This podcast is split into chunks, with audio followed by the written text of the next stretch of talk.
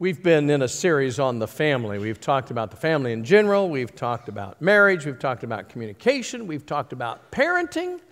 But there is a segment of our society that has not been married and has not had children yet, and they are just as viable in the kingdom of God as anything we've talked about yet. Some among us, many in this room this morning, are single.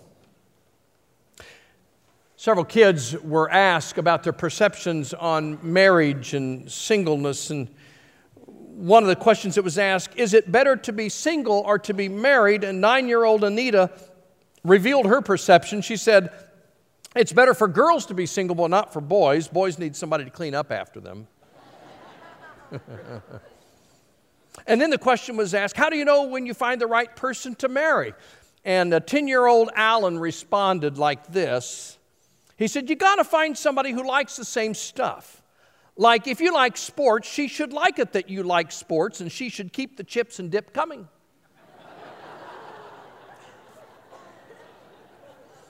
I think Alan is going to be single for a long time.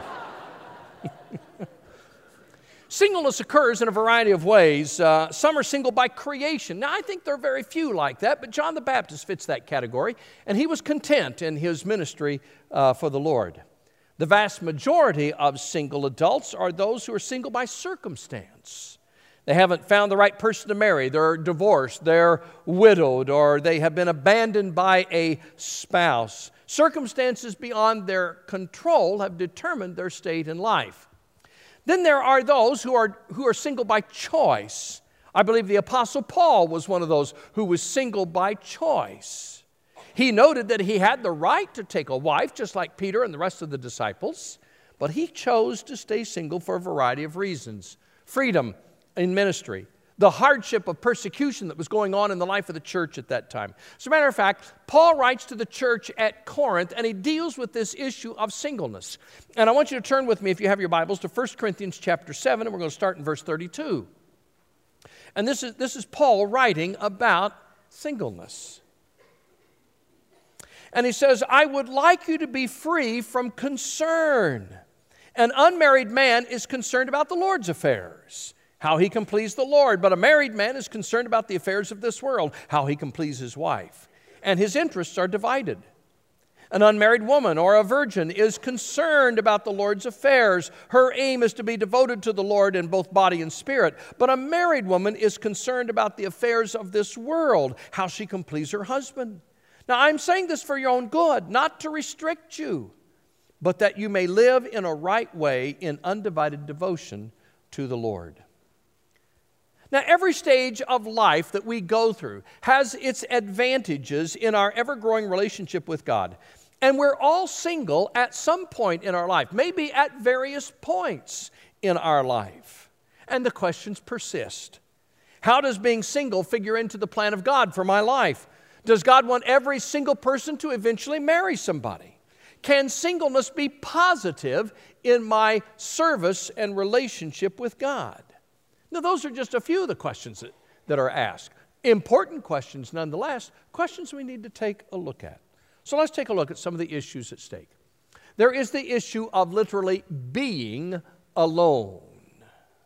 According to the U.S. Census Bureau, there are nearly 100 million single people in the United States, 99.6 million to be exact. That's 44% of all U.S. residents age 18 and older are single.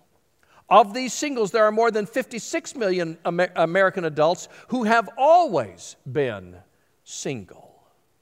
And while much of our culture focuses on marriage, there is something to contemplate in these next statistics. As of 2007, for the first time, single women in America outnumbered married women in America 51% to 49%. The growth in single person households has been mounting for the last 40 years. Now, all singles are not alike. There are distinct differences by gender and by age and by circumstance. A 35 year old widow will not look at life in the same way that a 35 year old professional woman who's never been married looks at life. Older single men look for novel experiences, but older single women volunteer in their stage of life.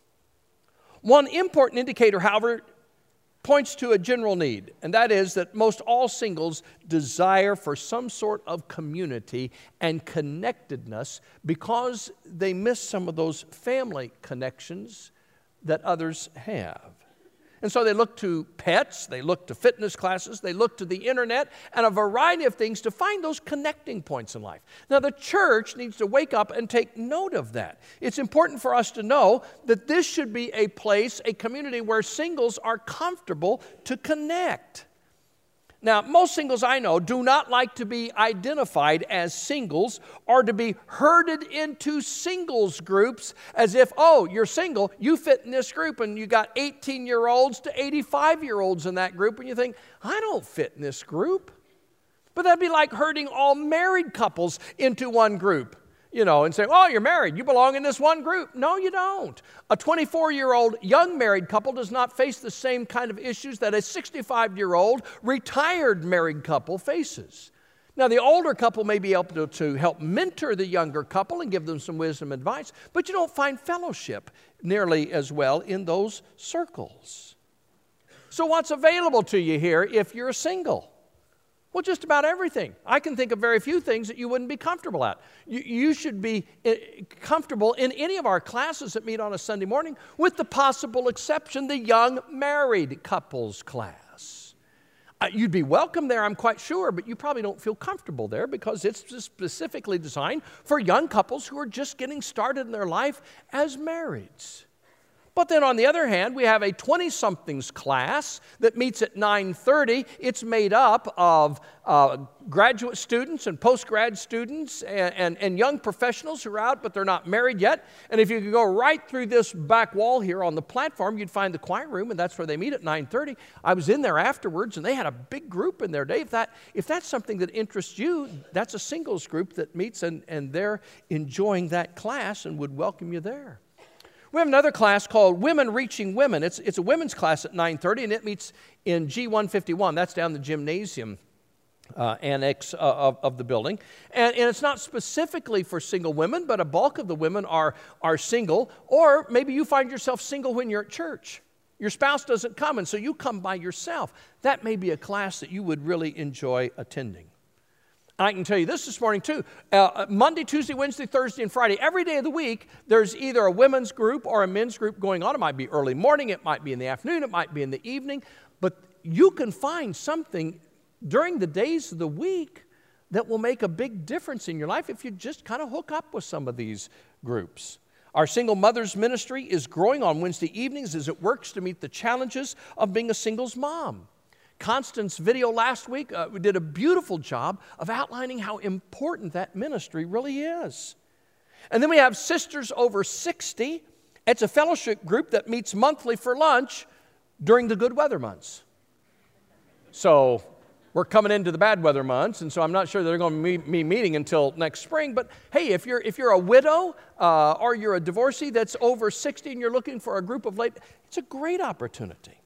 Divorce care is, opened, uh, is offered on Monday evenings and grief care on Wednesday evenings. If you're single again, you've just gone through a divorce or you've just buried your spouse, here are other people who are going through the same thing that can become a source of encouragement for you. Let me tell you another area where I think singles really have uh, sort of an edge, uh, and, and, that is in short term mission work. Um, oftentimes, single people have a little bit more control and flexibility with their schedule because they don't have to um, consider somebody else as, as in a spouse, or if you're raising children, you don't have to consider the children's schedule. If you're single and you, and you don't have any of those ties, you can kind of choose when your vacations might be. And you can take some vacation time, do a short term mission trip. Great opportunity for you to connect with other people. Now, you're not going to connect with people in the pew here this morning.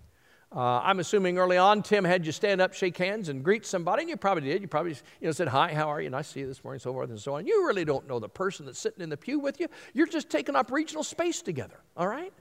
But if you go on a short term mission trip, let me tell you, you'll connect with those people. You'll be eating together, you'll be working shoulder to shoulder. Uh, you may even be you know, the, the, handful that speak the, the same language that you do. And so there's a comfort in being able to converse with somebody voice to voice, and you'll come home from that having made an impact in a part of the world that you'd never been to. But more than that, it will have made an impact on you, and you will have connected. Now, when, I, I really understood what Paul meant in this passage when I went to India a few years ago. When Brad and I were there uh, in, in 07, we had to take a train from New Delhi down to Damoh, where our, our mission ministry was going to be taking place. And our families knew our itinerary and what was going to be going on and how we were traveling from day to day. It was like an eight hour train ride. Well, unbeknownst to us at the time, there had been a major train wreck on the tracks just ahead of us that delayed our travel for several hours uh, because we couldn't pass through because of the wreckage zone. 30 to 40 people were killed on that train accident that was just ahead of us. Well, with such a, a tragic uh, deal, that made world news. So my family back here in the States gets the news, they see it on TV, you know, that, that the train had wrecked. They knew I was on the tracks, they knew where I was going. It was about the same time of day that this all happened, and 30, 40 people. So they're scared to death. And I knew that they would be worried. And so the minute I got to the place where we were going, the first thing I did was try to make contact with our families so that we would, they would know we're okay. It wasn't the train we were on. But that's a burden you carry when you have extended family, a wife and daughters or children or, you know, parents even. And so when you travel like that, if you're single, it, it just kind of frees you from that. I think that's what Paul was talking about. A person who is single doesn't have to consider some things in their service to the Lord. When that happened, I asked, I said, How often do you all have train wrecks like this where 30 to 40 people are killed? And they said, Well, it happens about once a month. And I thought, okay, this is October's train wreck. I think we'll be okay from here on out through the, through the mission time that we're here. But it was, it was one of those wake up calls. This is what Paul means when he says you don't have the, that weight or that burden on your heart. So I'm suggesting take a mission trip. It'll be good for you.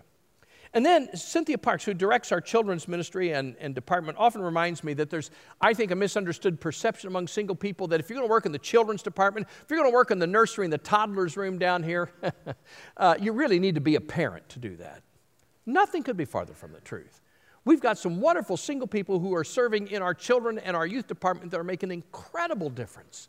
And you can too. And again, you may have the flexibility to do that, and it would be so wonderful to help. We always need workers in the nursery and the toddlers area. If you're going down this hallway toward the fellowship hall, nursery will be on your left hand side, toddler room be on your right hand side. And on any given Sunday, we're going to have between 50 and 55 babies and toddlers in those rooms. Do you, do you realize how many people that takes to work in an area like that? If you got babies, you almost need a one on one ratio. Let, us say you got 19 babies in there at a, at a service and, and you've got them all quieted down. And then a mother brings in the 20th baby who's squalling at the top of his lungs. Do you know what happens next? It's like pulling a trigger. All 19 that were peacefully surviving are now all squalling. They don't know why. They just know some squalling kid came in there, and so they're going to squall too. Now you got 20. If you got two people working in there, they can't handle it. We need your help. It's always a great place to serve. Marital status has no bearing or influence on participation in any area of worship. The worship ministry is a great place to step into and serve. Praise teams, worship bands, drama presentations, the choir, the list goes on. You've seen it up here every Sunday. So you can be great help in hospital and nursing home visitation, being a greeter, usher, communion uh, server, caregiver, you, you name it, the list goes on. And you don't even have to go to the mission field to put your life on the line and risk it for Jesus Christ. Just serve on the parking lot ministry, and you'll see your, your life flash before your eyes on more than one occasion. Now, everything I've just mentioned is, is here within these walls. I haven't even talked about all the opportunities for you outside these walls as an extension of this congregation to make a difference. Don't sit back and wait for an invitation. There are plenty of opportunities to serve and to connect if you'll just let us help you plug in here. You're a valuable part of this body. You mean as much as any other individual here. Now, to those of us who are married, we, we need this reminder, and, and, and it is be careful how you say things. Sometimes we say things with, with the best of intentions, but they come out thoughtless and careless. Now, p- parents can do that so easily.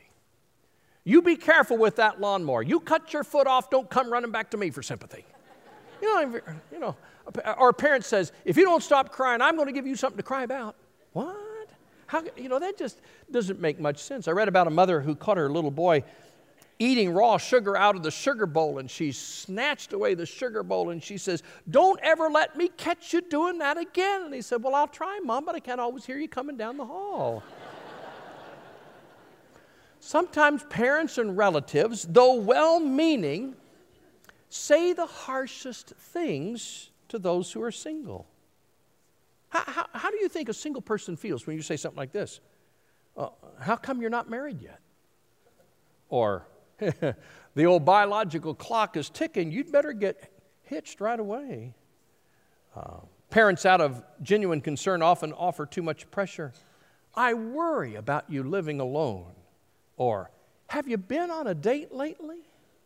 Or, your father and I are really looking forward to being grandparents. Don't play matchmaker. When a friend becomes a widow or a widower, make sure he or she doesn't lose you as a friend in the process. Be careful what you say, be careful what you do. Make them feel included, not an outsider.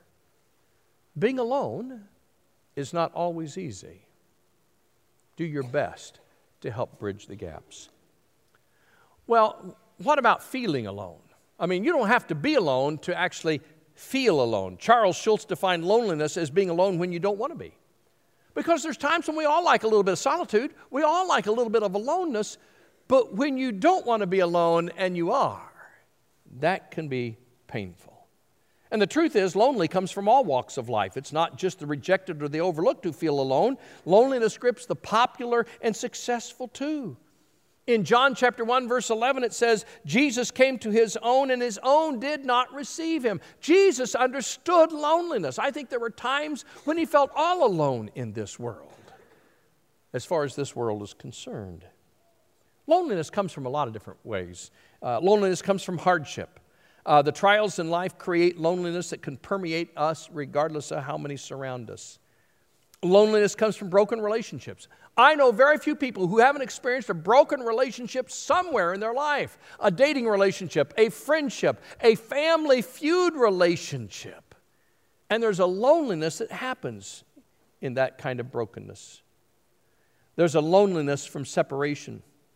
This perhaps is the most universal cause. Burial customs may vary greatly around the world, but I'm here to tell you the tears are the same no matter where the grieving live.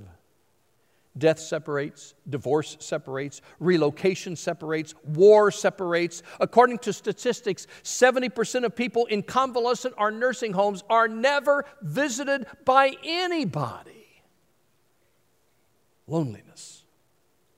And there's loneliness from opposition. Uh, somebody opposes you at job. Uh, some, sometimes you get opposition at home. Sometimes at school, in society, in civic organizations. Sometimes you can even find opposition here in the body of Christ. It's not pleasant when it happens, but it does happen.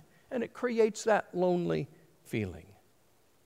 Now, when we hurt, we can either allow ourselves to, uh, to just spiral out of control, or, or we can take the bull by the horns and say, okay, I'm not going to let that happen to me. I'm going to make the most of this and I'm going to recover. When a plane goes into a tailspin, the pilot has two or three revolutions of that plane before he has to kick it out of the spin and then pull it out of the dive. If he waits too long, the pressure and the speed make it impossible to pull the plane out, and the plane will crash. The same thing is true of your life. When your life goes into a tailspin, you've got a few revolutions in that spin in order to kick it out of the spin and pull it out of the dive before you crash. If you don't, if you keep fueling it with self pity, you're going to crash and burn. It is inevitable. Take, take life by the horns and do what you need to do to overcome the circumstances that are creating such loneliness. Nobody else can do it for you. You have to do it yourself. Others can help, but you have to take the lead. I spoke with Brenda Richards this week. Um, it's been about two and a half years since Brenda's husband, Bob Richards, passed away, and I asked Brenda uh, how she was doing, how she was getting along. And, and uh, she wrote me this note the next day. And with her permission, I'm going to read a good portion of it to you because I think a lot of you will relate to what she's feeling. And if you've not been down this road, you need to know how people who are going down this road feel and what we can do. These are Brenda's words. After my husband's death, I realized my shared history partner was missing. He was the person who laughed so hard with me about family incidents and rejoiced at family accomplishments with me. No one else had ever experienced those things with me firsthand. Immediately after his death, I was thrust into investment and insurance issues, into estate issues, into fix it issues. 42 years before his death, I'd gone straight from my parents' home to my marital home, and now, for the first time in my life, my home had only God and me in it. It's a couple's world. Most things in society are geared to couples combo snack deals at the movies, even numbered seats at restaurants, tickets for two. Doing the things that we love to do as a couple became very difficult for me to do alone.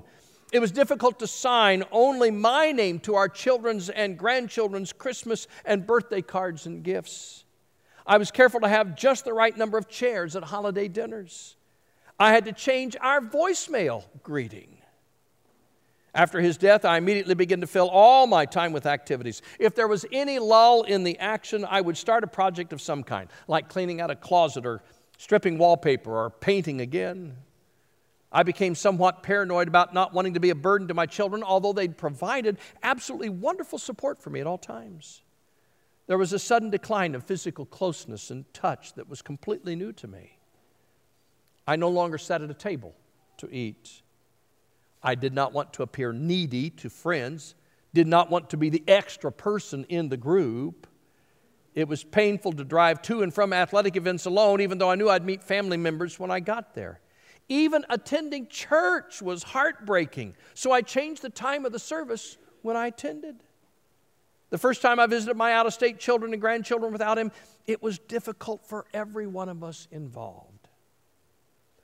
Move forward was one of my husband's favorite phrases, and I came to the realization that he wanted me to move forward and that I could not do so until I remembered to believe in God and to have confidence in myself. And when I was tempted with fear, I learned that I had to take those steps of faith even in the midst of the fear.